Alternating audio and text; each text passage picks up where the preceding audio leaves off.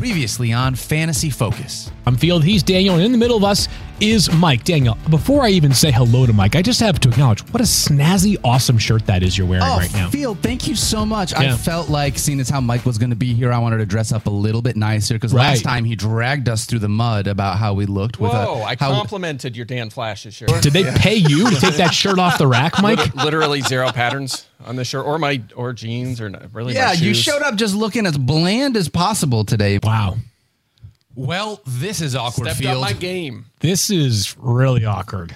Um, all right, what'd you guys? Oh, you deliver? know what? What'd Oh, you, guys bring to you know table something? today? Shoot. It just dawned on me. oh, I have two Mike Clays on my phone. that's what it is. and I must have group messaged the other one last night Shoot. when we were talking about dress code for the show. Oh, for those that don't know this, welcome into Fantasy Focus. Today's show is presented by Geico. See all the ways that you could switch to Geico and save. Field, we are dressed looking really nice, clean. Yes. You know? you, know, fashion has many different forms. Yeah. But there is something in simplicity. Yes. That, that that's it's, it's a confidence you must bring along with that simplicity to really own it. And so you and I decided to go for the all clean white tee, jeans with a white shirt. I mean white shoes. Mike, What? I, I am preparing for you to say like, "Welcome to Good Burger, home of the Good Burger." May I take your order? No, what I'm going to say is, what I'm going to say is, 55 burgers, 55 fries, 55 tacos, 55 pies, 150 tots, Uh, that'll be 155 taters. that'll be six hundred and eighty dollars. I have, You Got got it. it. The guy behind me got it. I have finally officially watched that skit Like 10 now. minutes ago, 10 yes. minutes before the start of the show. I think you should leave. That was hilarious. Mike, w- just for the people at home, Field and I, again, we're wearing white shirts, nice blue jeans, and some white kicks. You've got on a shirt that's got burgers and fries on it? I do. This is my beach shirt. It's my party shirt. Beach shirt. Take it out to a picnic. Yeah. This is what I, this is what I bring to the table, right? So How, like, how often do you wear that shirt? Truthfully, I uh if I'm like okay, so here's what I do. If I'm gonna go swimming, Yeah. I'm gonna go like I don't know to the neighbors, go swimming, something like that. Go to the beach, Yeah. and I put a bathing suit on. This is my go-to. This is my go-to shirt. Oh, okay. So I don't know, 10, 12 times a year. you're not one of those guys that wears a t-shirt into the water, are you? Absolutely not. Are Okay. Oh, that's Like, right. I, I'm like, talking to Mike Clay. Are you of course like, not. Yeah. uh, have you heard that I've been working out? Like, Yeah, I'm did I see that? those videos last those- year from Mike's pool? These, these guns. yeah. That? Yeah, Wow. All right. Uh, big show today. Yeah. We're going to be discussing burgers, fries, and the best way to like the best accompaniment for your fries. Oh. Ketchup is obviously number one, but if it's not I- ketchup, what's number two? We'll discuss that. Was going around Twitter recently. We can discuss that more a little bit later on in the show. We've got an N- a AFC South preview, and later on in the show, we are going to reveal the draft order for the fantasy football Oh, yeah. marathon draft Tuesday night, 7 p.m. Eastern time. We've got 10 teams. We're going to reveal the order in full. No major news today, so we're going to start with the AFC South. And Daniel, we begin with the Jacksonville Jaguars. Yes, we do. As a reminder, just go back if you have not ca- caught, catched. I almost said catched. If you've not Caught, catched any of the other, Yes. if you've not caught any of the other shows that we have done, uh, all the other AFC conferences we have gone through. It's been a ton of fun. Today, like you said, AFC South field. The Jaguars were nine and eight last year. Mm-hmm. Nine and eight plus fifty four point differential. You love to see that on offense. They're scoring points. Here is my big question: Trevor Lawrence feels like the script writes itself. Mike Clay. Well, the NFL is mean? scripted. Well, I have, I have heard that's fair. All right, you're right. You're right. No, you haven't heard it. It's it's, It- it's, a it's fact. true. That's just what it is. It's a fact. Yeah. Quarterback 23 in total points as a rookie. Second year comes around, we see a big jump. Mm-hmm. Quarterback seven in total points last year, averaging 17.4 points per game. Now he adds another major weapon to this offense in Calvin Ridley, which raises expectations for all of us across the board. Field, there is one question about Trevor Lawrence this year. Okay. Why did he turn down season two of quarterback on Netflix? Oh, is that confirmed? Did he turn it down? Yeah, what's That's up with so that? That would have been so much fun. That would have been fun. Um, we have some time to convince him to do that. Yeah. The other question is, is he the best value amongst all quarterbacks? And I might make the case that he is. Eighth round Really? ADP Okay. right now. So I think he is amongst, if not the best, he is certainly amongst the best values in quarterbacks. And we'll talk about this more in the construct of another AFC mm-hmm. South quarterback in just a little bit. But I mm-hmm. would argue that this year there are eight quarterbacks that I feel like are elite, and I would be very surprised if they did not have an awesome season this year. Trevor Lawrence is amongst those eight quarterbacks. His current ADP is, as Daniel just mentioned on ESPN, in the eighth round. A player who had over 4,000 passing yards last year, who had 25 passing touchdowns, who had 62 rushing attempts, and is a very, very good athlete who should be in an offense that is even better this season. Not just because of the addition of Calvin Ridley, but also Trevor Lawrence is young enough that like we expect him to get better and better and Oh, yeah. better from year two into year three. Getting a guy who could finish as a top five quarterback in the eighth round right now, to me, feels like an incredible value. Maybe my favorite quarterback value, regardless of where you are taking a player. Yeah, Wow. interesting. I, th- I think that's fine because of that ceiling that he has, adds value with his legs as well. My only pushback, well, I'd say two things. First of all, we need more consistent play, right? He was extremely boom bust last season. Had But a couple down of the huge stretch got awesome. Yeah. Yeah. he really did. Obviously, adding Ridley could help with that. Going into your third year could help with that. Yep. Um, I mean, the only reason I kind of pass on him in drafts is because there's other values around him, including a guy we talked about yesterday, Watson, who's going a couple rounds later in a, in a lot of formats. So that's that's really the only pushback I could give. But you're right. He, there's no doubt he's one of those guys in that range that has that top five upside. He did go bonkers in like basically the last five weeks of the season with with one dud in there, I suppose. Mm-hmm. But remember, Jacksonville at the late portion of last season got into this weird like we don't necessarily so week 17 which is normally when you see team like in prior years week 17 was when everybody sat because there only were 17 weeks Right. Last year, I think it was Jacksonville and Tennessee had week 17 where, like, no matter what happened, if I'm not mistaken, they were both going to play each other in week 18 with a division on the line. But weeks 14, 15, 16 last year for Trevor 368 passing with three touchdowns plus a rushing touchdown, 318 passing with four touchdowns plus 21 rushing yards, and then 229 uh, passing yards in week uh, 16 with 51 rushing yards and a rushing touchdown as well. So he hit. That. Dallas and the Jets on that? Yeah, it was too? Dallas, Jets, and Titans. A good, a good Titans Yeah. defense last year. I know they were injured, but a good Titans defense, like against real competition. I thought that Trevor Lawrence, and then obviously he played in the playoffs as well, and I thought that those were two pretty darn impressive performances. And Certainly, the second half of the Chargers game was incredible, and Yeah. that Chiefs game, you know, the Chiefs have played much better defense in the playoffs uh, in recent years and during the early portion of the regular season. But I thought that Trevor, there's a lot of reasons to believe that last year could have been the beginning of the jumping off point for him this season. So I expect a monster season, and I love the value in the eighth round. Yeah, I'm totally with you and think someone that you can grab if you want to wait on the QB position field. Part of the reason why it was so good last year was the fact that they added a wide receiver for him to be able to get the ball to. We actually kind of took some shots last year at Christian Kirk with that four year, $72 million deal. We were like, wow, that's a lot of money Yeah. for Christian Kirk. Guess what he did? He freaking delivered. Yeah, he was for the awesome. Jacksonville Jaguars last year. Did not let them down. Career highs in targets, receptions, receiving yards, receiving touchdowns. Those are all the ways you score points at the wide receiver position, That's guys true. Factually true. finished as wide receiver 18 last year, but now, in spite of all that excitement, Mm-hmm. Calvin Ridley joins this wide receiving corps, Mike. So, how are you breaking down these two wide receivers, knowing that Christian Kirk was an awesome top 20 wide receiver last year? Yeah, so I have Ridley at 21 in my wide receiver ranks, Kirk down to 34. So I do expect him to drop off. Now, his first four seasons in the league, he was in Arizona. He was not top 25 in fantasy points or targets in any of those seasons. It was last year somewhat by, you know, they were kind of forced. Like he was Yeah. the number one receiver there. Was A. Jones was a two, and he was pretty good as well. But Yeah. he he he had to handle a lot of targets as well in a Doug Pederson offense that leans on the pass. So look, I still think he's going to be in the weekly starting conversation in fantasy, but it's reasonable expect to expect his numbers to come back to earth a little bit with Calvin Ridley seemingly set to demand a lot of targets. Like by all accounts, he has been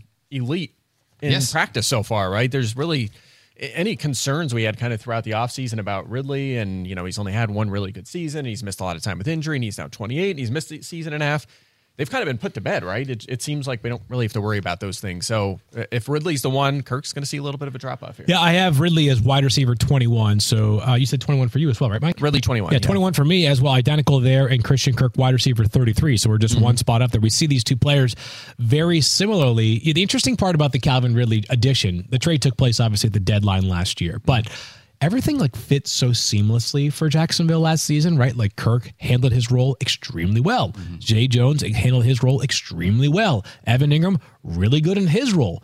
And so in some ways, like disrupting that, you're like, oh, but it was so like it all kind of fit together perfectly. Yeah. But when you have the chance to acquire Calvin Ridley for what basically amounts to pennies on the dollar, given the circumstances surrounding the trade, you have to do it. And so you have to make a decision here. Do you bet on what you've seen in the most recent year?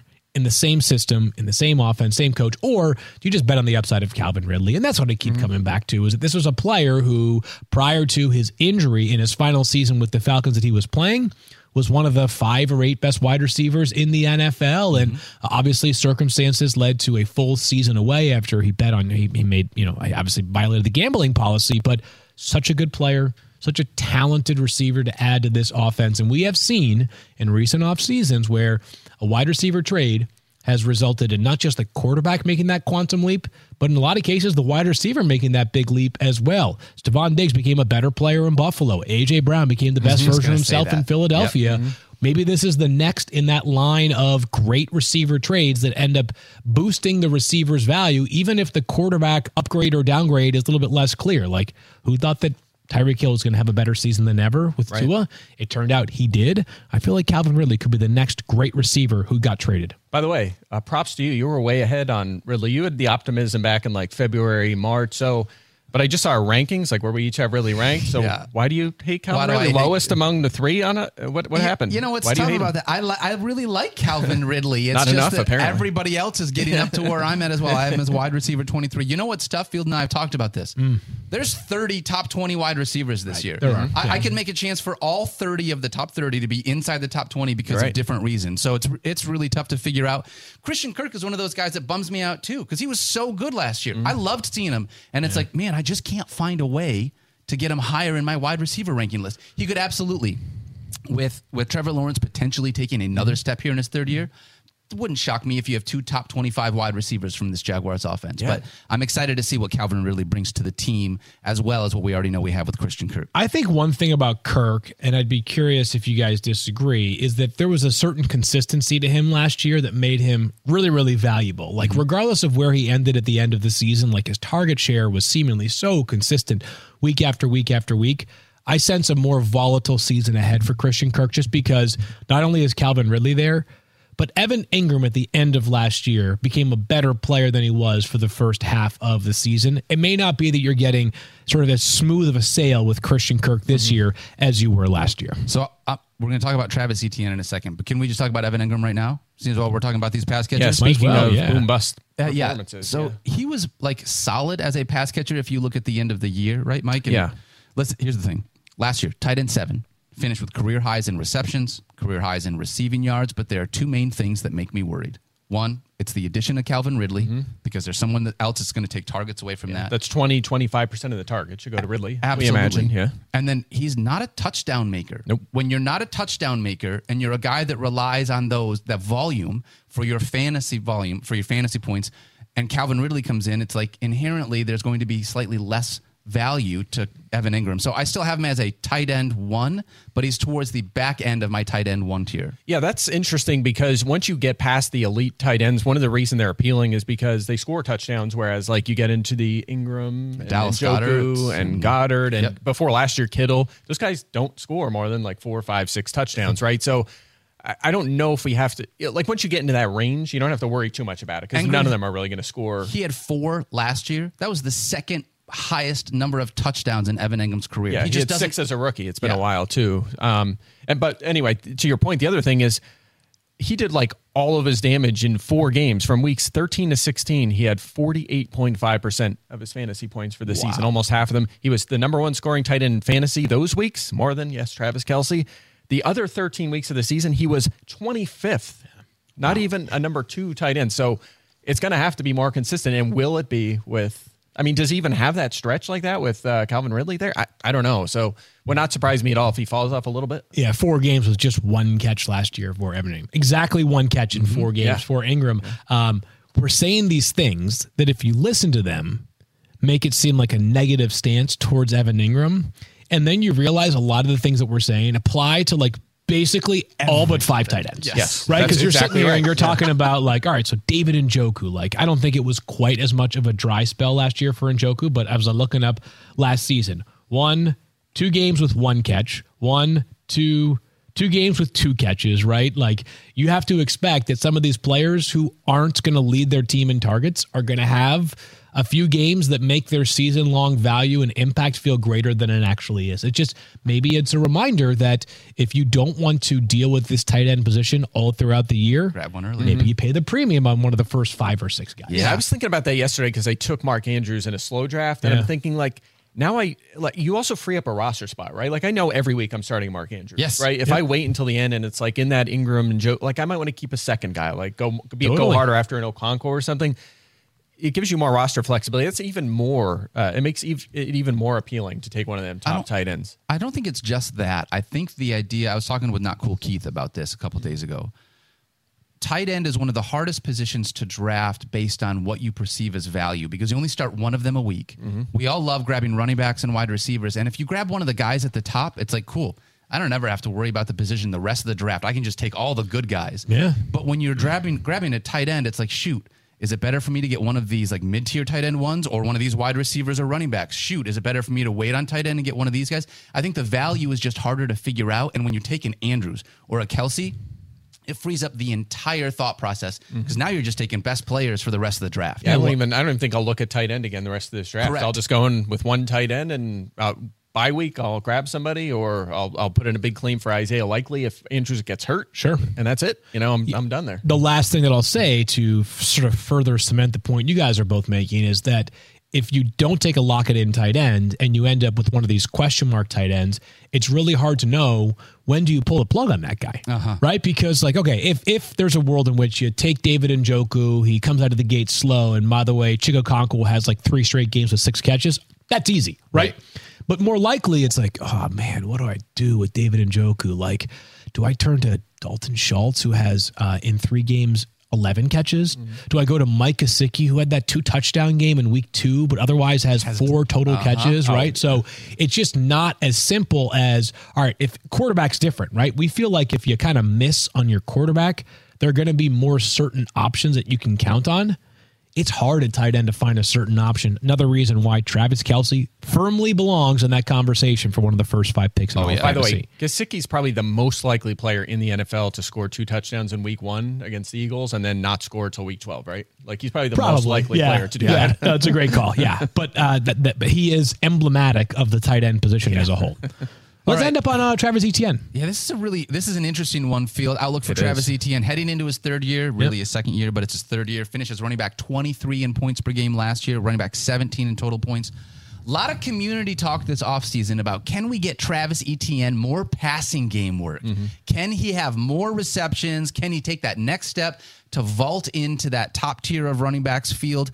And then all of a sudden, a big hype train called Tanks Bigsby just came along and has been running all off season. And it's not just because his name is Tank, Yeah. but like there's been a lot about this. How are you approaching Travis Etienne, understanding that there is some rookie hype for this later round rookie named Tank Bigsby? Is he Yeah, impact him? he's RB eleven for me, which That's high these days. Yeah, it he's is. It's right. It's he's starting to fall for the aforementioned Tank Biz, Tank Bigsby hype that is, I think, driving that fall. Um, if you told me that Travis Etienne was not going to be a high volume pass catcher, which was one of his tremendous strengths in college, I would have told you, okay, well, maybe they just turn him into this every down back who is going to get elite goal line usage. Yeah. It sounds like all of a sudden they have a player in Tank Bigsby who can be their finisher at the goal line. Mm-hmm. Not to say that ETN will not get goal line work, but it is worth noting that prior to last year, I'm sorry, prior, prior to James Robinson being traded to the Jets last season, ETN received 46% of the team's goal line, goal to go rushing attempts. After James Robinson tra- was traded, that number jumped from 46% to 65%. So the path was a lot clearer for him to get some touchdown upside, even though he only had five rushing touchdowns. Now you have Tank Bigsby in the picture, and it feels like the rushing touchdown upside is lower for ETN. And they've already added Calvin Ridley. I don't know what would incentivize the Jaguars to make ETN a much bigger part of their passing game because it's not like this skill was discovered this offseason. Mm-hmm. Right. We have long known that ETN is an incredible pass catcher. So I think there's a part of me that entered the offseason thinking, like, can I jam Travis Etienne in my top eight running backs? And I think the forces of Tank Bigsby's arrival and the fact that that passing game utilization probably won't be elite has driven him down to a fringe RB1. Yeah. So two things. Uh, first on the touchdowns. To your point, he only scored what was it five? He had five touchdowns outside the top thirty at running back. Very unlucky, right? to your point, he had a lot of goal line work. He should have been closer to nine touchdowns. He's one of those guys, one of the regression candidates in the touchdown department. So the point of saying that is, even if he's not their primary goal line back, he could actually lose half of his goal line work and still match his touchdown total from last year. From at last least, year. at least. The other part is, for me, it comes down to I believe in the talent here. I mean, he was in absurdly efficient at Clemson, like off the charts prospect, right? He scored And a touchdown in more games than any player in NCAA history. Yeah, I and think it was 44 Yeah. different games. He scored at least one touchdown. Yeah, that's incredible. Not to mention his efficiency, just like after contact, eluding tacklers, that Yeah. kind of thing.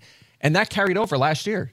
He was top 10 in yards per carry Yeah, running back, and he was fourth at running back in yards per target. So he was delivering when they did target him as well. So I just, he's 24. I mean, he's 24. He's entering his prime. He's one of the most best raw talent running backs, I think, in the NFL. So I'm glad his ADP's fallen. I'm drafting him a lot. I'm Yeah. gonna have him, I trade you traded me him in our dynasty league, right? So I'm collecting as much ETN as I can, and it's pretty much just based on I think he's going to take the reins of that job because he actually is really good. Yeah, I guess. Yeah. And so, in summary, like I think there's a temptation to want to have him even higher in my ranks, and maybe Mike is right. Like maybe the drop is too precipitous. I have him as RB 11, so I guess I'm optimistic on him. But like, I'm the lowest. I'm- yeah, I know you're the lowest. You, you hate. But I'm so high for the Yeah, industry right now. Yeah, for the industry. He is falling though. a I mean, you can bit, get him like the fourth round. hype Yeah. Mm-hmm. is very, very real. And uh, I did note that like Press Taylor, their offensive coordinator, made comments recently. I know that our buddy Josh Norris has has shared these that it was either Tank Bigsby is like awesome at finishing drives, or more like Travis Etienne. Like maybe we need to fade a little bit of those touches from him just to preserve him in other aspects of the offense. So mm-hmm, interesting player. I think probably appropriately slotted now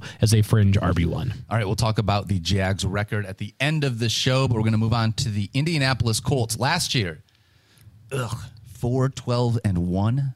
That's bad. Terrible. Really bad. Minus 138 point differential. What did they go out and do? They used the number four overall pick on the elite quarterback prospect that is Anthony Richardson, a total wild card in fantasy this year. Field Yates, we've talked about this. This has been really tough for me in a 10 or 12 team league. Mm-hmm. Anthony Richardson has so much upside with his legs and so much question so many question marks with his arm. So in a 10 or 12 team league, what's the scenario in which you would draft Anthony Richardson this year in fantasy?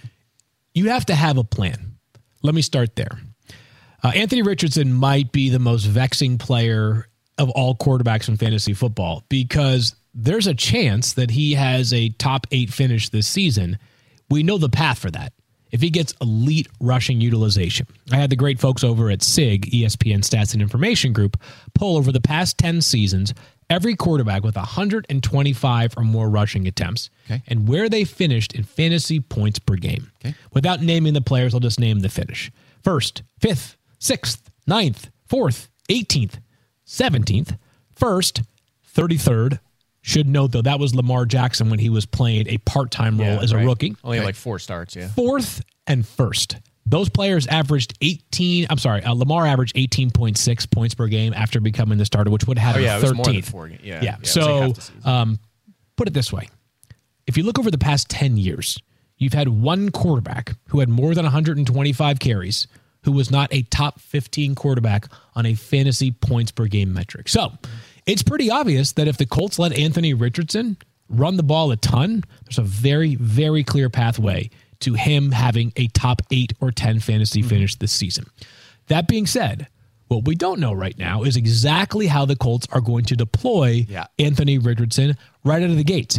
Heck, I think I know what the answer is. The Colts aren't even naming him the starter for week one of the regular season yet. I think we all think he's going to start that first game. But there are a couple of things that are like leaving us not quite ready to be all in on the idea that you're getting 17 games of Anthony Richardson as the starter and that they're going to run him a ton. I will point you to an example that right now seems crazy, but two years ago, when the Bears had Justin Fields, they did not rely upon him mm-hmm. as a rusher nearly as much as they did last year Right.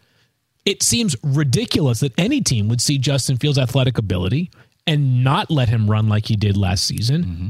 But two years ago, the Bears didn't. Now, you can make your Matt Nagy jokes right now, and I get it. I will just say that there is oftentimes these these two forces that are pulling against coaches. On the one hand, this guy might be the most athletic quarterback we have ever seen coming out in Anthony Richardson.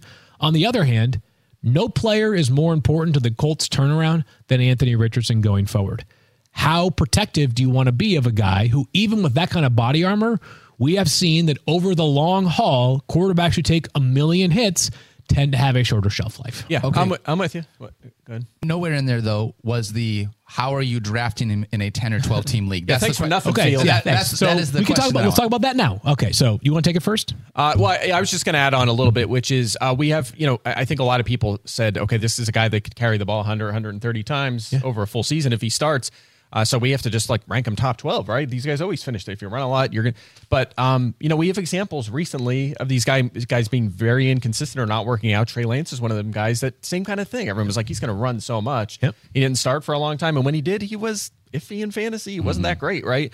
Um, and then uh, Field, same thing. Like he had that spurt last year where he, even in his second year, Right. where he was really The good. first month, he was terrible. yeah, he, early in the season he wasn't very good, and down the stretch late too. The last couple weeks of the season he was not good. So there's no doubt about it, and that's that's why we're kind of hedging on this. But yeah, look, if he's named the starter and he's he's even below average as a passer, he's yeah, he's probably going to be a fantasy starter, right? But we just don't know if he's going. So- So let's go back to the strategy, Dan. I know you want to ask this. Here is my stance on it. I think you have to make a decision about what you want out of your quarterback position going into the draft. If you're looking for a player who has an elite ceiling and an elite floor, you're going to have to pay the freight for one of those top seven or eight or so quarterbacks, oh, sure. right? Yeah. Mm-hmm. If you're looking for a quarterback who doesn't always have an elite ceiling but has a pretty darn high floor, then I think you're fine drafting a Dak Prescott, a Geno Smith, a Kirk Cousins, uh, Daniel Jones, who they could easily surpass 22, 23 fantasy points in a week, but they also might have, you know, plenty of games with between 14 and 18 fantasy points. Yep. If you're comfortable with a quarterback who might get you 30 week one and might get you eight week two, then I think you're willing to roll the dice on Anthony Richardson. But what I would tell you is that you better have a plan in place if this is a slow start, if this is like Justin Fields. Along those lines, Mike mentioned earlier how, like, though you don't love carrying two tight ends on your roster, do you want to carry two quarterbacks on your roster? If you feel as though you have the roster space available to draft an Anthony Richardson and double up with Kirk Cousins or one of these quarterbacks is going to go in rounds 13, 14, 15, I'm fine with that. But I think you have to have a plan in place with Anthony Richardson. It's not as simple as some of those first eight quarterbacks that we have already discussed in that elite tier. Yeah, I mean he's more appealing if you can trade for sure. Because I remember last year there was a league. It was a 14 teamer. I took Mahomes. He just fell a little bit. I was like, all right, I'll just get Mahomes. And then I was like, I love Trevor Lawrence as a breakout, and I took him, and I ended up dropping him because you know he his start was kind of never starting him over Patrick and, I, Mahomes. and I, I didn't mention this. We couldn't trade in that league. It's a non-trade, so it's, it was a Oh, waste. yeah. Like I would have held him and tried to trade him at that point, but it's like, why even keep him here for one week? I'm never going to use him. So it was just a waste of a, a bench spot. So know your league, and yeah, it kind of depends on a little little bit of uh, you know strategy based on what you did at the quarterback position. It's a lot easier if this is a 16 team league or if it's a dynasty league. Those Anthony Richardson conversations Oh, yeah. become a lot clearer. But Mm-hmm. when you're talking 10 or 12 team leagues, understand where it's at. Field, I think it's just really valuable to say if I draft one of those top three quarterbacks, if I grab one of those elite guys, there's no reason for me, based on what you just said, to get Anthony Richardson. I could be completely fooled by this. I think that if Anthony Richardson finishes the season as like quarterback eight or nine, it's more because he figures it out along the way than it is week one, mm-hmm. gangbusters, 75 rushing yards and a rushing touchdown plus 200 passing yards. And we're like, oh my God, we completely overthought it all off season. This guy's the biggest freak in the NFL. Yeah. Lock him in. I think the more likely scenario is first month kind of like all right this is a good reminder this guy completed just 53% of his passes his final year in college and oh you know the colts are being a little bit conservative with him right now if jonathan taylor's back maybe jonathan taylor gets all the goal line work for indianapolis. And then like halloween it's like holy crap this guy's the most exciting player in fantasy like justin fields was for that month stretch last year. So i think if he ends up as a quarterback 8 9 10 finisher it's probably because it starts as a roller coaster and then gets a little bit better over time. Yeah, by the way, if someone's going to just break our models and be like an elite, like to say a top three fantasy quarterback immediately Yeah. as a rookie, it's probably the greatest athletic prospect we've ever seen we've at the seen. position. So Totally that, agree. that really is the appeal uh, to take a shot on him. That's that's one of the really exciting things. Again, it's especially as a rookie, you haven't seen it yet, but we've seen all the excitement. We know everything that he did in college, excited to see how he puts together here in the pros. Yeah, and, and, and there are people that are like, you know, it's like dismissive of him that you would have him as quarterback 16. And it's like, you know, like if you want a sure thing at quarterback, I think there are like 14 or 15 guys that are pretty much sure things. The sure thing of like Dak Prescott is going to be solid, maybe not spectacular. Kirk Cousins, solid, but not spectacular. Guys that are higher up, like, you know, Lamar Jackson, going to be elite, right? Like, there's certainty associated with those players that with Anthony Richardson, you are not afforded. Mm-hmm. yeah. Yeah, I'm not starting him week one. Nope. I mean, if we ranked him top 12 in 12 team leagues, we're saying basically Yeah. he's a starter. Yeah.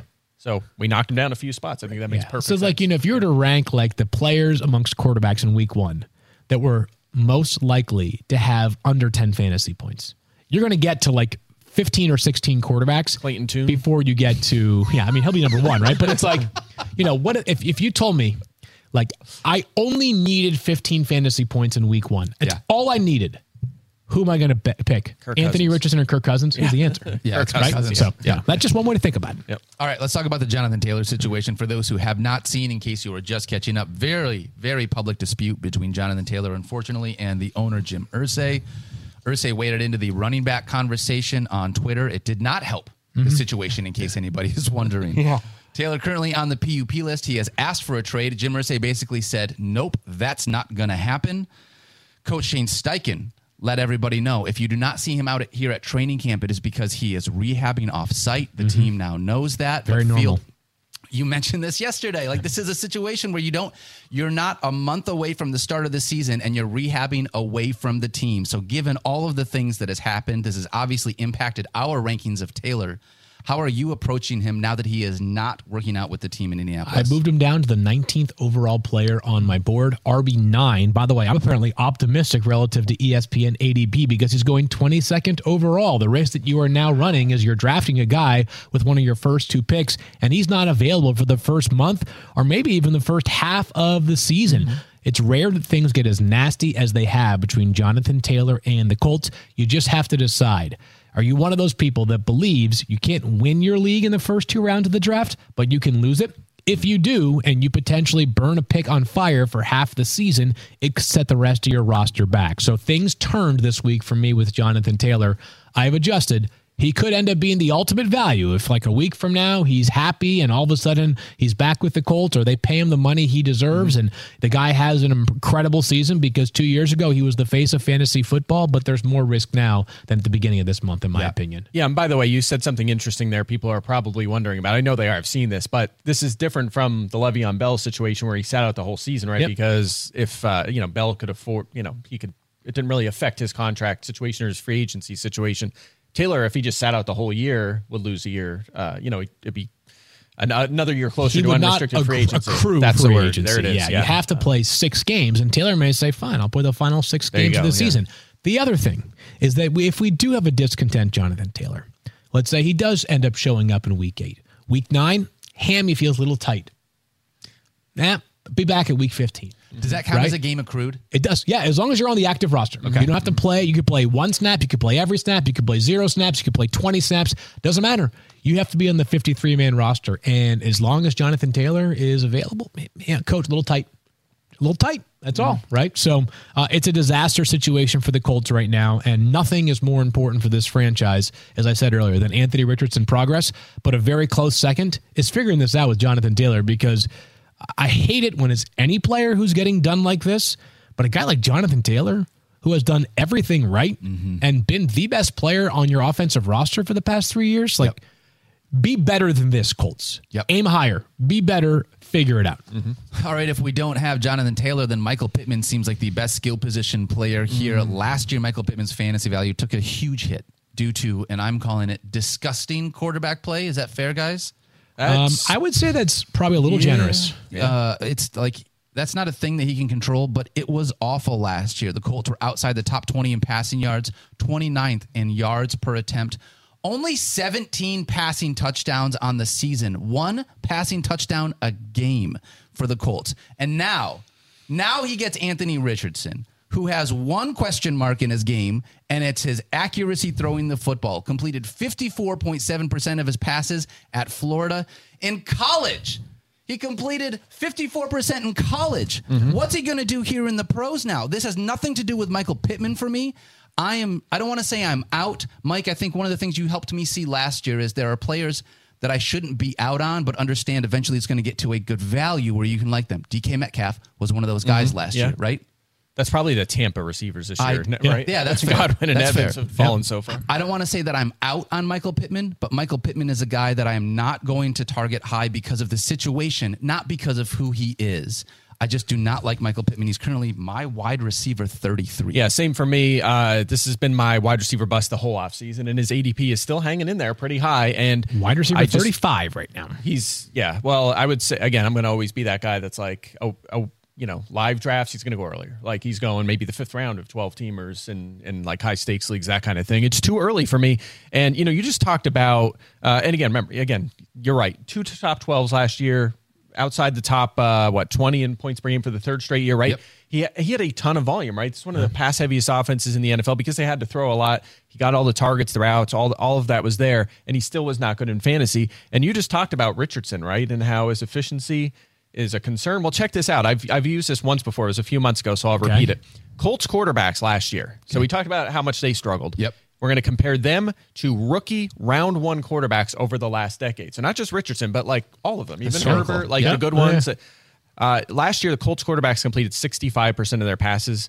Round one quarterbacks, 61%. Okay. 6.4 yards per attempt for Colts quarterbacks last year, 6.7 for rookie round one quarterback. So very similar. 17 passing touchdowns last year did the Colts have. Yep. Uh, only eight quarterbacks in the last decade that were picked in the first round have exceeded 17 passing touchdowns. And by the way, only one of those eight Crazy. were over 250 rushing yards. I have the Colts offense projected for over 100 fewer pass attempts with Richardson in there compared to last year. Yeah. Wow. It's a big problem for Pittman's volume here. I don't know, like, I can't. I've, I saw him with one of the top 10 or 12 target shares among receivers projected wise. But he's outside the top and 30. he still is outside. There's just not enough here for him. I, Yeah. I just don't. I don't see how it happens for him this year. He's a good player. He has a bright future. Someday maybe we have him ranked top 15 or 20 at receiver in fantasy. I don't think it's this year. I just don't see how it happens for him this year. I'm with you on that one. Let's talk Titans in just a minute. But before we do that, Geico asks, how would you love a chance to save some money on insurance? Please. Of Would course you would. And when it comes to great rates on insurance, Geico can help, like with insurance for your car, truck, motorcycle, boat, and RV. Even help with homeowners or renters coverage, plus at an easy to use mobile app, available 24 hour roadside assistance, and more. And Geico is an easy choice. Switch today and see all the ways you could save. It's easy. Simply go to geico.com or contact your local agent today. All right, let's go to the Titans here. And Daniel, uh, DeAndre Hopkins is a player that has been discussed a lot on this podcast throughout the offseason as he was released by the Cardinals, flirted with the Patriots, eventually signed with the Titans. What's the value in this Titans offense? Oh boy, this is. I don't want to say this is harder for me than I want it to be, but this is harder for me than I want it to be. I didn't want him to go to the Titans. This is not my preferred landing spot. Last year, he came in. Uh, he missed 15 games over the last two seasons. Last year, he came in after having that suspension, finished as wide receiver nine on a per mm-hmm. game basis. the dude is still unreal. He had a 29% target share. He was top 10 in routes and receiving yards, top three in receptions. That included a week 16 game with Trace McSorley where he had 10, 10 targets for one catch and four yards. And he was still top 10 in points per game.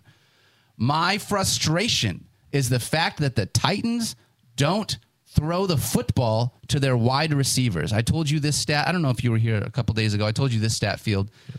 Over the first three years of A.J. Brown's career, he saw 10 targets six times in three seasons. Last year, DeAndre Hopkins, in missing the first six games, saw 10 targets seven times. So I want to know are the Titans going to do all the things differently that they didn't do with the superstar wide receiver in A.J. Brown and make sure that they get DeAndre Hopkins involved in this offense? Because it felt like it was a Derrick Henry led offense and everyone else just fell by the wayside. If Nuke is not going to get those 10 targets, it's just not going to be the same for me. I still have him as a top 20 wide receiver. Ryan Tannehill should rely on him because he is the guy that is here. This offense only had 200 yard receiving games last season. So uh-huh. I'm in on DeAndre Hopkins as a top 20 wide receiver, but there is some pause for me because I don't like the way this offense has handled wide receivers in the past. Yeah, and I think I just really quick. I, I No, think you do made a good point there. This is why we have him like 24th, 19th, 24th, and not like top 10 like we're used to from DeAndre Hopkins. Not to mention that he's now 31 years old. But Right. yeah, I, I mean, we still think he's a starter and going to see a big target share in this Absolutely. offense. But again, he's probably past his top 10 days just because of the situation. Yeah, not all target shares are created equally, right? Over the past five seasons, the Titans have finished bottom five in completions in four years. The one exception was the year in which Derrick Henry got hurt, right? So obviously they're going to pass the whole the ball a whole lot more when Henry is not available to them. Um, but Derrick Henry is, by all accounts, still King Henry, so he should be chugging along this year. He's actually been Hopkins has uh, a bit of a, uh, a regression candidate for me in my rankings. Like I've been moving him down as the offseason has wore on a little bit more and more and more. And I think the reason is twofold everything we've just discussed in terms of the volume and just the possibility that as I look at other players that I have ranked around DeAndre Hopkins, the chances of guys going up as opposed to the guys going down, like there are just so many good young wide receivers, right? That you're like the pathway to a top 15 receiver receiving season for them is a little more obvious to me than it is for DeAndre Hopkins. By the way, they have some Treylon Burks guy, and I don't know why this popped into my head, but I'm thinking like, remember how Roddy White was so good, and then he started to, you know, get to the toward the end of his And career, the and Julio Julio show. Jones came Yeah, along. yeah. it's possible Treylon Burks is one of the next superstars in the league, and again, he's having a great offseason. It looks like uh, he's the guy moving up my ranking, so Yeah. that could start to happen this year. And by the way, that. White and Julio were both really good in fantasy. They were in like the pass heaviest offense, one of the pass Yeah. heaviest offenses of the last 20 years in the league for a while there in Atlanta. A little different here in- Yeah. in, Tennessee. Kind of reminds me of James Conner amongst wide receivers. oh, interesting. right? Like I think that um, like the volume should be enough to be reasonable value, but there are probably 20 backs that I can find that have a much clearer upside than James Conner, even if I don't have 20 ranked ahead of James Conner. Field, I want to just look at the. You mentioned this, right? The idea that maybe some of those guys are going up while DeAndre Hopkins is going down. Guys going around DeAndre, DeAndre Hopkins right now in ADP. Calvin Ridley. I think Calvin Ridley has more of the going up potential than the going down potential. Jerry Jeudy looked awesome, has mm-hmm. way more upside, I think, right now than DeAndre Hopkins does. Even Christian Watson. Christian Watson is a guy that you like, right? Going mm-hmm. right around where DeAndre Hopkins is. I think there's just some really interesting questions when you talk about that because he is 31 years old mm-hmm. on a run first team that has Derrick Henry field. You mentioned Derrick Henry. Mm. Like, is anything going to change this year for the Titans offense? Or are we just going to expect, hey, let's just run it back and let Derrick Henry keep doing Derrick Henry things? I expect it to be the Derrick Henry show once Right. again this year because he's Derrick freaking Henry. There was a season two years ago where he missed half the year and still had 10 rushing touchdowns and still finished in the top 10 in rushing. We keep talking about how targets are more valuable than rushing attempts. Derrick Henry's volume is just so significant that it doesn't even matter. Now, he's coming off of a career best year in terms of receiving last season. So we have seen a slight uptick. We'd mm-hmm. love for that to continue. The team has some depth behind him. They did use a third round pick on Tyjae Spears this past offseason. But I don't see a player that's a real threat to Derrick Henry seeing a massive decrease in volume. And this Titans team believes they're going to be better than you believe they will be. Mm-hmm. And their formula is going to be the one they have rid- they have ridden, rode, Road, rided. rided. Think It's got to be rided. Like, that's definitely not right, so we'll say it's right. The one that they have rided in recent seasons. Played great front seven football and just beat the crap out of you on offense in the running game. Mm-hmm. And playing in the AFC South allows them to do that and stay in competition for the playoffs this year because they have four games against the Colts and the Texans, two teams that could be near the bottom of that conference. Derrick Henry is my RB5, and guess what? That required about, I don't know, three milliseconds of thought. spot, yeah. Like, okay, Derrick Henry, RB5. Next, who's RB6? Yeah, the only uh, major. Well, first of all, I, there's uh, probably two uh, red flags here. One is I have them ranked dead last offensive line wise. I, I have big questions about the a Lot of offensive line, changes this offensive line. Yeah, but if there's a running back that can overcome that, it's Yeah, certainly it's Derrick Derrick Henry. Henry. so Yeah. They, they actually might play Derrick Henry at line That's and true. running back at You the same time things. somehow. Yeah. Um, absolutely. And the other thing is, over the last decade, there's been one running back, age 29 or older, to finish top 10 in fantasy points. That was Cordarrelle Patterson, of all people, a few years ago. Naturally. Of course. Yeah, of course. Of course Like- it was Cordarrelle Patterson. cour- of course it was. Yeah. After he had like none his whole career. Right. Uh, so, you know, age is a thing, but I will say this. I'd be more worried if he didn't have career highs in receiving categories last season. You know where he finished among running backs in receiving yards? I don't, Mike. I'm going to go 20th. Ninth. What? I would not have He guessed was that. ninth at running back. in Yeah, he did have receiving a couple of big long ones that he sprung, which He- helped, but yeah, he was still. first in all in after con after the catch, yards per target, yards per catch. He was number one in all those categories. Yeah. So that's a thing now, and that's huge. I mean, if he can get to 35, 40 catches, it's going to be a huge. we also difference maker. use this, and I know Mike, you agree with me when I said it. uh, It was Travis Kelce we were discussing. Where I'm going to be a year too late rather than a year too too- early yeah, on the I agree demise. with And that. I King agree. Henry, you Yeah. have deserved, uh, you have earned that because you have helped a lot of us to many fantasy championships Mm-hmm. over the past half decade. Hey, and I I can't be the only person that feels like when I'm looking at Derrick Henry and I understand the age, I also know for the fact that like he didn't play nearly as much That's at the beginning of his career, which gives me a little bit more. Contract season for him too. Hey, love that. Mike, let's talk about Chig Okonkwo. If you want to wait on one of the tight ends, this is a guy super young. There was a lot of excitement about him last year. How do we look at him this year? Yeah, I like him as a, a- one of those late round flyers again, especially if you're in that you know Engram, Njoku, uh, whatever Schultz area. You take Yep. one of those guys. You want to take a guy with a higher ceiling. Uh, Okonkwo barely played last season. Even after he started seeing the field, he only played thirty. He was only on the field for thirty seven percent of the pass plays, three and a half targets per game. But from week nine on, he was fifth at tight end in receiving yards. Again, Wow. he much like I just talked about. Uh, you know, in terms of Henry's receiving, Okonkwo was like top three at, at tight end in like all those efficiency categories. So no more, no more Austin Hooper. He should be the number one guy. Everything looks positive. He's a good athlete, has good size. He's a he's a fun little late round, late round flyer. There was exactly one tight end that was in the top 25 in yards per catch last season. It was Chig Okonkwo. Really? Who Mike just mentioned he did not play a whole lot, but his big play potential was incredible. Of his 32 catches, seven of them went for at least 20 yards. He is a big play waiting to happen. If that volume ticks up, he is one of the chalkiest, but deservedly chalkiest breakout players in the tight end spot. All right, the Houston Texans last year were it's hard to say this, worse than even the Indianapolis Colts. They were 3 13 and 1 last They just season. weren't quite bad enough. Not- they didn't get the number one overall pick. quite. How great was that Lovie Smith just trolling his team like that with the final Yeah, uh, right. final game, making sure they get that W? Yeah, that's yeah. I have a lot of thoughts on that, but I'll table them because um, yeah, you know what? Do you want to table him field? No, just quickly, just like I just feel bad because that's a really, really, really big step backwards winning that game in week 18.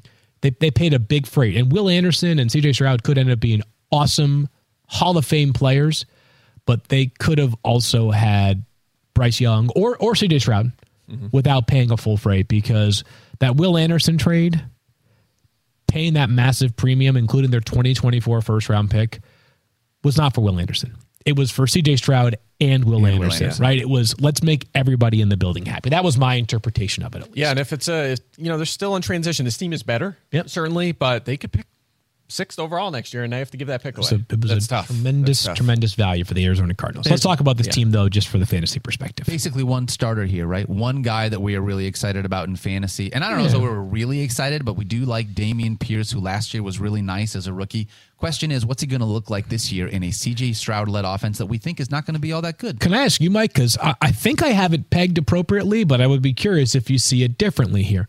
Dameon Pierce is good. Yeah. Guy was really, really effective as a runner last year on a bad offense. Got pretty good passing game utilization as well. 30 catches last season. Did miss a little bit of time, obviously, due to injury as well. So he checked a couple of the correct boxes.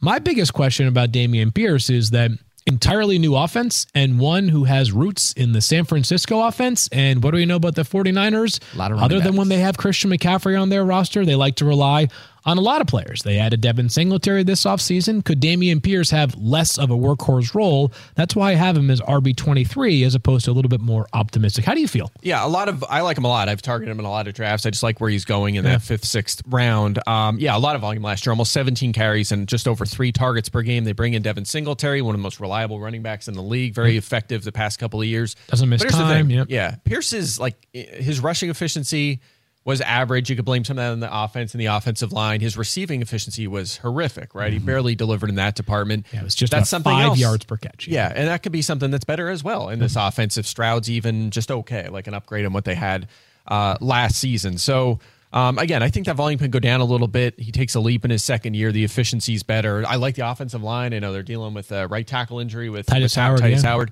Once he he's only expected to miss a few games, so I think the O line is better. Shaq uh, uh, Mason was a big addition at guard there as well. So they'll be good like what the they're doing. I think sure. the offense will be a little bit better, and that should be good news for Pierce. So again, I you know I'm wow, I'm like five, six spots higher than you guys. Wow. You are more Yeah, optimistic. I do. I, like him. I am. I am just nervous because I think this offense is not going to be great, led by C.J. Stroud. Although C.J. Stroud was not a big runner, is that correct? No. He was No. not at Ohio State, but that might have been more about the fact that he didn't need to be. Like he's a he's a he's a very reasonable He's athlete. He's not Okay. Justin Fields as far as Ohio State quarterbacks are concerned, but he's he's definitely a better runner than his production showed this past season.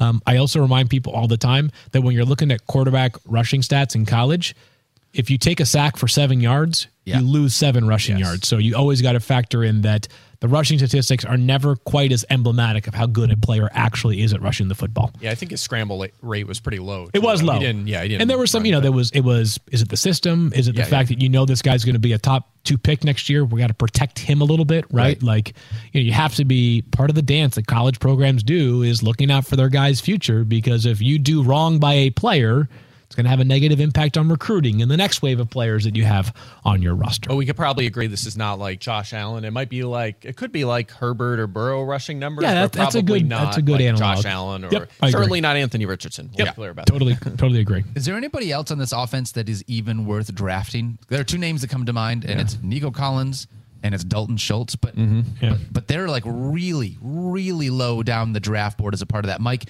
uh, how do you feel about adding either of those two pieces to your team? I like, uh, yeah, I'm fine with that with both of those guys. I mean, Nico Collins has dealt with really poor quarterback play. It's been a big problem. So Yes. he could conceivably be, should be their number one receiver. So I'm fine with that. Uh, Devin Singletary's another one I'll throw in there. Again, I just mentioned him. He's been good. He's fine to put on your bench if. Uh, also, a lot of insurance value if something happens to Dameon Pierce. But here's a fun one too: John Metchie, right? Yeah. Uh, Yeah. This guy, You'd love to see it, wouldn't you? Almost one quarter of Alabama. Is Alabama good at college football? Is that a good Depends offense? on the year. yeah, Oh, does it though? Yeah. Does it though? No, it does, Does not. it? No, No, they it are. doesn't. almost one quarter of their targets in 2021 went Yeah. to John Metchie. This guy was a really good prospect coming in, was a mm-hmm. second round pick, battled and and defeated leukemia last year. Yeah, incredible. He's back. Everything looks good. He's 100%. I mean, this guy could be a really good NFL football player, Totally, and he's yeah. free in drafts. Yep, like he I. I love him, especially in deeper leagues as a late flyer. If he's the real deal, it's going to pay off. Yeah, it feels like there's a very different representation of what maybe John Metchie is versus Dalton Schultz. Dalton Schultz is like the probably like safe play, right? Metchie is the free dart throw that might have 15 catches this year, but if he has 60 catches this year, you'll be looking like a genius in your draft. Yeah, exactly. That's why I said that because it's like if this we can play this back and I'll look really smart you'll because I said that, and everyone will just forget about Did it. Did you know that if you name every player in the NFL as a sleeper and a bust, that at the end of the year you'll have the Well, receipts? that's what we're doing when we're when our time's up here. I'm just going to go through and say my favorite sleeper this year and just list like every player. My favorite and then thing I can is, just play them back. is going to be when we when we look back at the receipts. It's going to be Mike in a burgers and fries shirt. oh, I'm absolutely.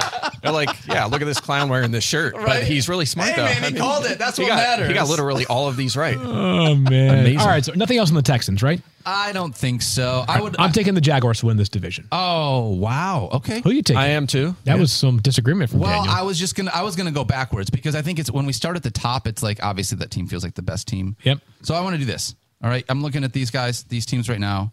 You've got the Jaguars, nine and eight, 10 win projection. Are you going over or under on 10 wins field? for the Jaguars. Yeah. Um, I will go like um, you know, I'm like I'm learning on the fly with my projections, so mine have them at 10.17 That's wins. Wow. Yeah. That's nonsense. I'm actually under. I'm at 9.0, but that's enough to win the division. I think this division's just going to be poor. That's the most normal projection ever from you. Yeah. I know, Nine it's pro- Okay, it's probably like 9.0143882, but Nine I rounded point for pi. Yeah. Yeah, that's basically, basically yes. Uh, so I'm like a full game under, but the AFC, I cannot stress this enough, is Really good. ridiculously good. Not like only- yeah. ten or eleven of the top thirteen teams are in the AFC. You know what? It- it's That's a good it's gonna call. I'm going to go with nine. I'll go under, and here's the reason why. They get the first place schedule. They won the division last year, so Mm-hmm. they play the other division winners: Chiefs, Bills, uh, and who won the AFC North?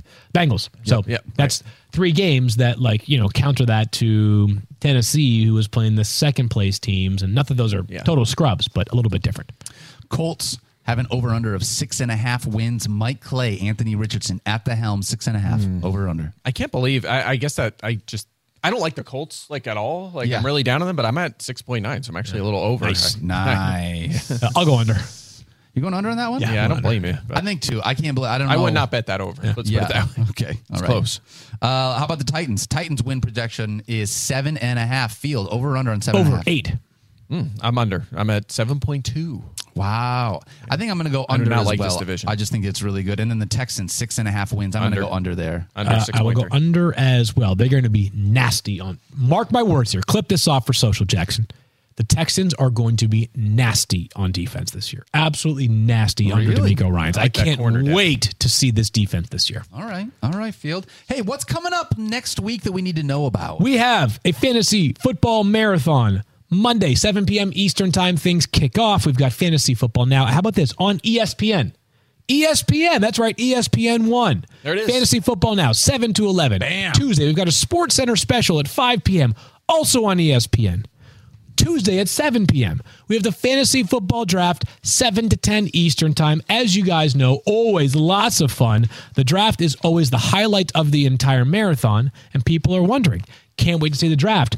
Who's in it? What's the draft order? Tyler better not be there. That's all I'm saying. Can, Wow. we, can we, we can confirm. I believe we have the draft order to reveal. Are you being told that we do yes, not? We, do. have the draft Here order. it is, draft coming in hot. All The draft order for the Tyler's fantasy name. football marathon is as follows. Number 10. Here we go. Dianna Russini, always tons of fun with Dianna. She took Evan Engram in like the second round a few years ago, and she might go back for more. Number nine in the draft order. Me, Oh, what? Field Yates. Number nine. I am taking, taking? uh, I will probably, Uh, Kevin Huber, uh, not a bad pick right there. Um, Justin I'm- Tucker. TJ Ooh, Yates. Justin is a Tucker. That's a good one right there. Um, I'm going to go with Travion Williams, number nine. All right, like all right. that. Who we got at the number eight Number spot? eight spot? Mike Number Gray! eight is Mike Gray. Who you taking? Wow. I'm not telling you. A lot of sniping He's that's going to taking happen Keenan right and now Kel. between Mike and Welcome to Field. Goodburger, number seven. Drafting back and forth. All right. Oh. Seventh overall. That's That's, it. Seventh that's overall. of the Yeah, that's the end of the draft. Only care up to Mike, guys. Three, it's AI. The rest of the draft is AI. Yeah.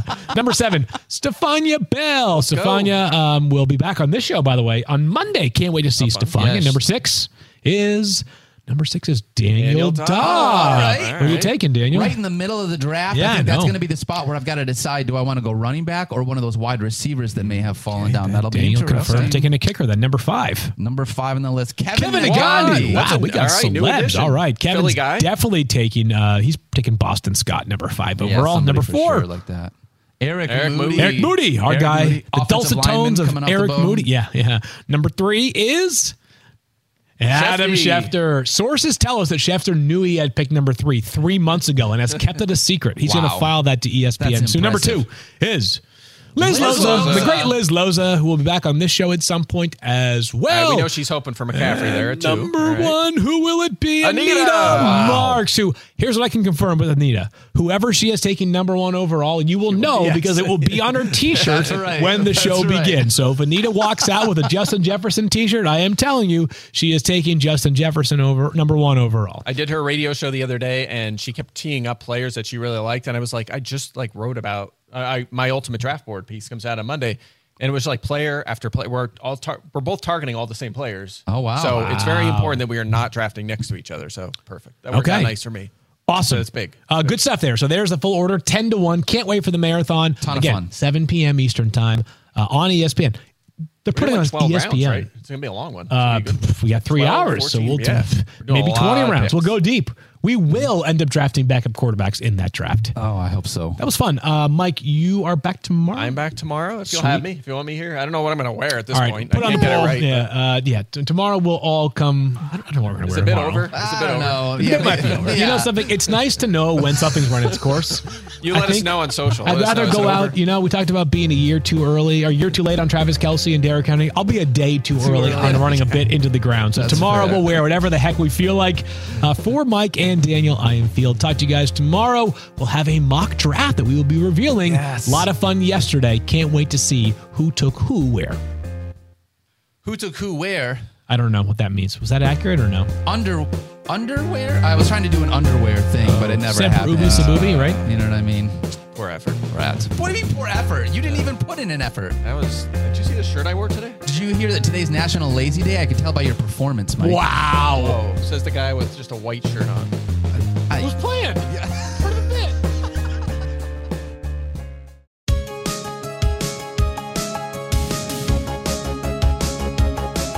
He's a NASCAR guy with a basement shrine, a Langford fan for life. Chargers are off to a terrible start, but that won't change his mind. Matching up all the quarterbacks, touchdown regression and weekly stats. But if your team falls flat, he's the one to blame. He's a brainiac, brainiac on the case. With projections that can put us in first place. He's a brainiac, brainiac, he's my clay. Two guys drove to work. Neither guy wore a seatbelt. One guy got a ticket. One guy didn't. The same two guys drove home. One guy wore a seatbelt. One guy didn't. One guy made it home. The guy not wearing his seatbelt didn't. Don't risk it. Click it or ticket. Paid for by NHTSA.